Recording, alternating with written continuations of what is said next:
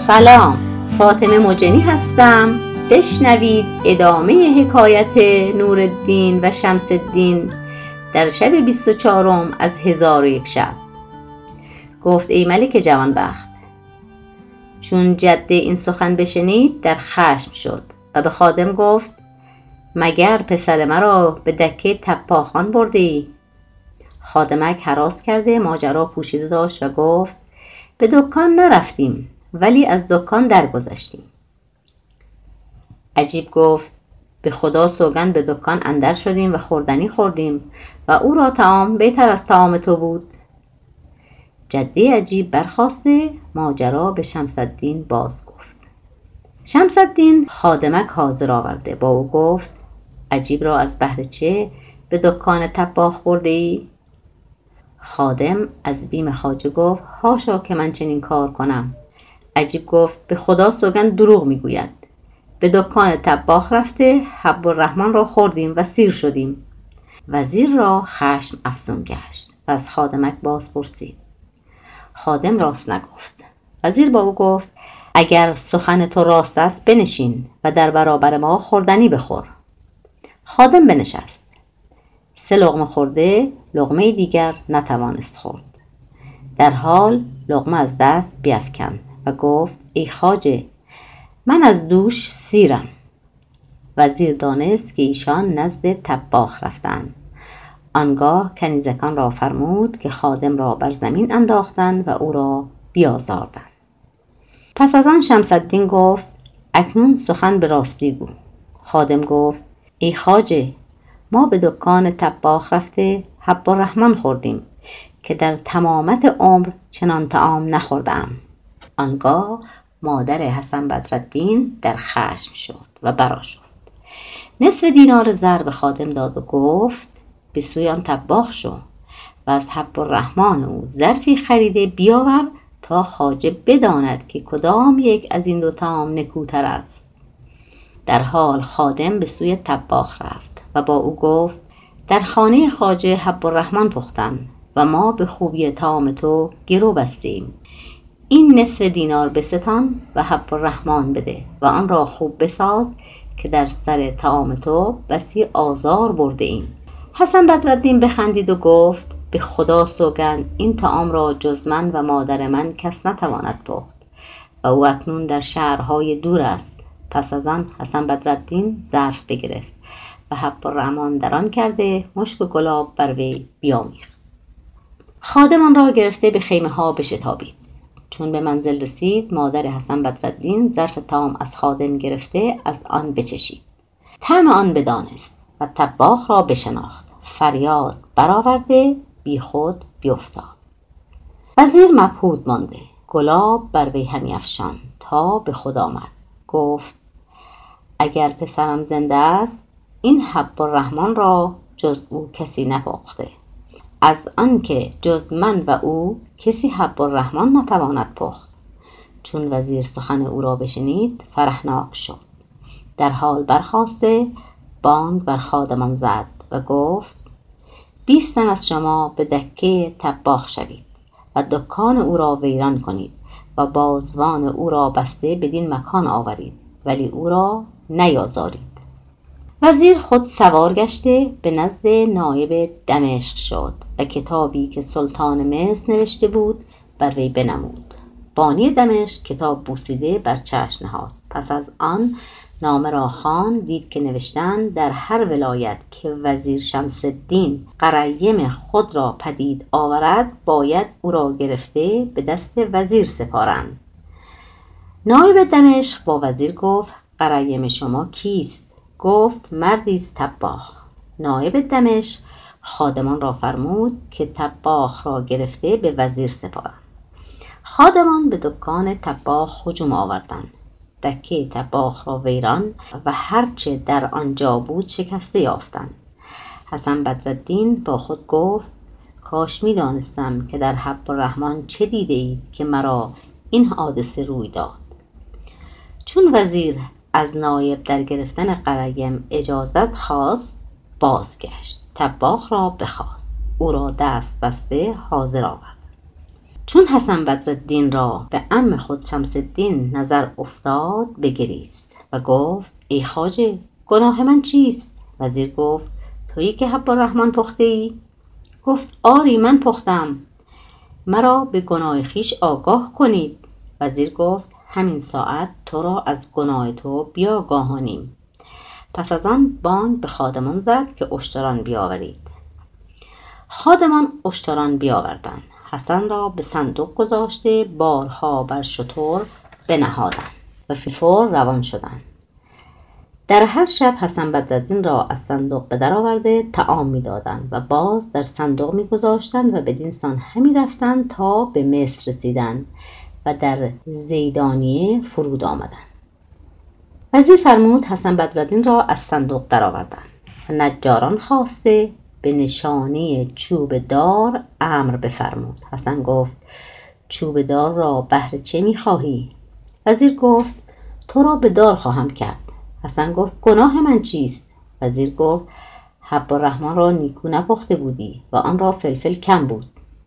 حسن گفت حبس من بس نبود که می‌خواهی به سبب این گناه جزئی مرا به دار کنی؟ وزیر گفت به همان گناه ببایدت کشت. حسن بدردین محزون شد و در کار خود به فکرت اندر بود که شب برآمد. وزیر حسن را در صندوق گذاشته و گفت فردا تو را بردار خواهم کرد و چندان صبر کرد که حسن به خواب رفت. وزیر سوار گشته روان شد و صندوق با او همی بردند تا به شهر درآمدند.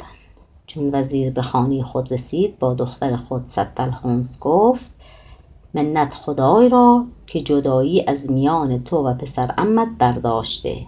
اکنون برخیز و هجله بیارای و خانه را چنان فرش کن که در شب عروسی بوده.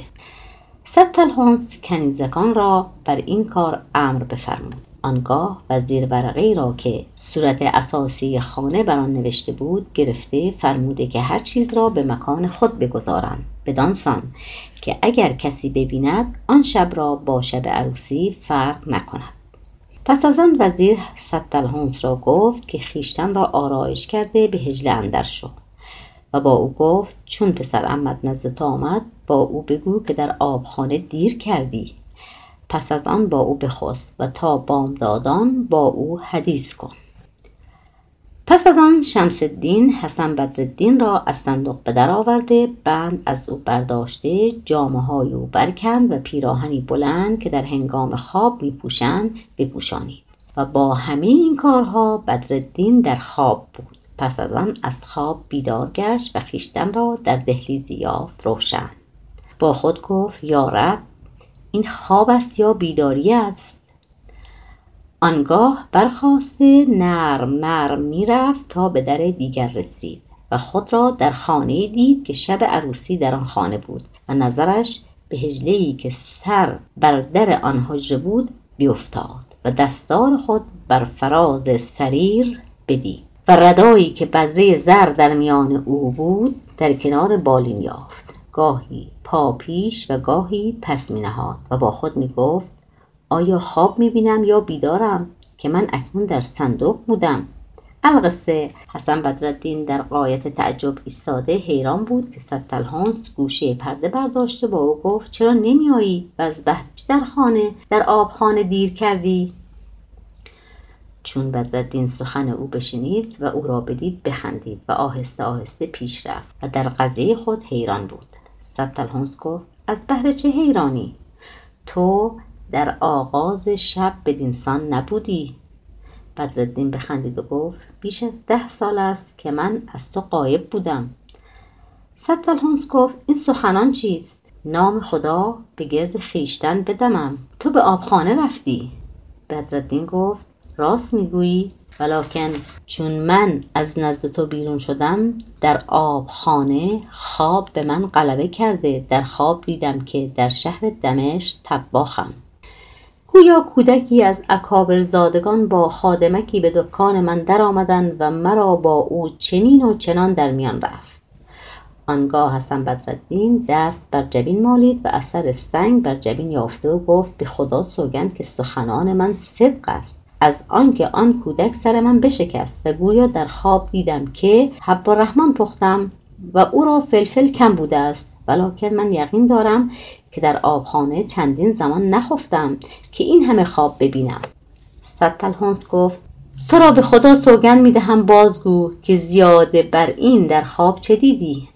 حسن تمامت ماجرا بیان کرد و گفت به خدا سوگند اگر من بیدار نمی شدم مرا بدار می کردن. ستلهانس گفت از بهر چه بدارت می کردن؟ حسن گفت از بهر آنکه حب الرحمن مرا فلفل کم بود گویا دیدم که دکه مرا ویران کردند و ظرفهای مرا بشکستند و مرا در صندوقی حبس کردند پس از آن چوب دار بنشاندند و همی خواستند که مرا به دار کنند اگر بیدار نمی شدم مرا به دار می کردن. آنگاه ستل بخندید و او را در آغوش گرفته با یکدیگر بخفتند ولکن حسن بدردین تا بامدادان در کار خود حیران بود. الصباح شمس الدین وزیر نزد حسن بدردین شده او را سلام داد.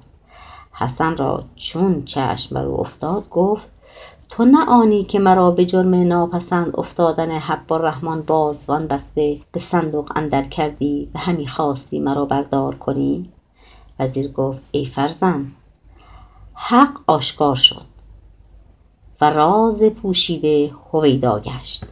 تو پسر برادر منی و من این کارها نکردم مگر از بهر آنکه بدانم که در شب عروسی نزد دختر من تو بوده ای یا نه.